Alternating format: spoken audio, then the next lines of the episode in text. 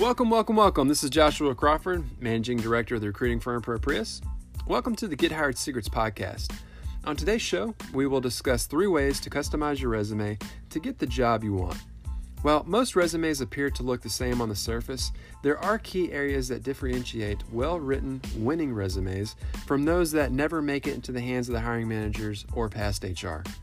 To customize your resume for the job you want, you must pay attention to the following three elements resume style, your summary, and your personal profile.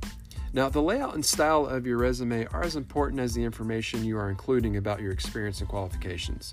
The two most uh, uh, used resume styles are chronological and functional. Chronological resumes call for listing your professional expertise in order, much like, like the name implies, and is used uh, for those with some to extensive professional experience. Now, functional resumes, on the other hand, they showcase your experience by the type of qualifications you have and is typically used for those who are lacking professional experience, um, high school students, someone looking for the first job, or those who are completely changing careers. Now, while there are no set rules on determining the best resume styles to use, it is important to keep in mind that the resume format can help or hurt your chances to put your best foot forward.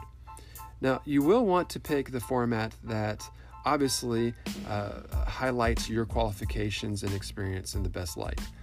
So, it's important to understand the difference between the two, as well as research which format is more preferred in the field you are trying to uh, get a position in. Now, your professional summary or your summary or, or profile sells your expertise and convinces the employer that you are the best candidate for the job. Your, your summary gives you the opportunity to differentiate yourself and give your employer an insight into you. Consider it as the first impression you make on your potential employer. Three commonly made mistakes for this section, I see it all the time, are including generic statements, uh, including uh, personal information, and just poor writing. Now, to be effective, your summary must tell a potential employer what experience you have and what you're willing to do to become a successful professional within the organization. Remember, it's all about the company. Your age, uh, ethnicity, gender, religious affiliations, that should never be included in your resume or, or even in a job application. Uh, even when you're asked that on a job application, such information is optional and it's, it's typically used for demographics only for the organization. So, so make sure this section is well written and error free. Now, strong positive statements about your expertise will, will give a good first impression to the employer as well. So make sure to proofread the whole resume with emphasis to this section as it appears at the start of your resume.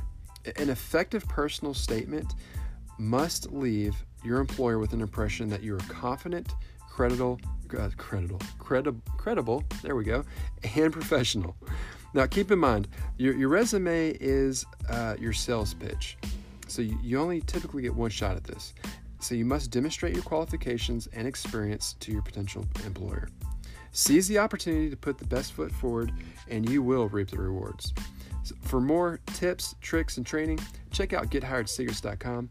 Again, that's gethiredsecrets.com. Until tomorrow, be safe, be healthy, and be blessed.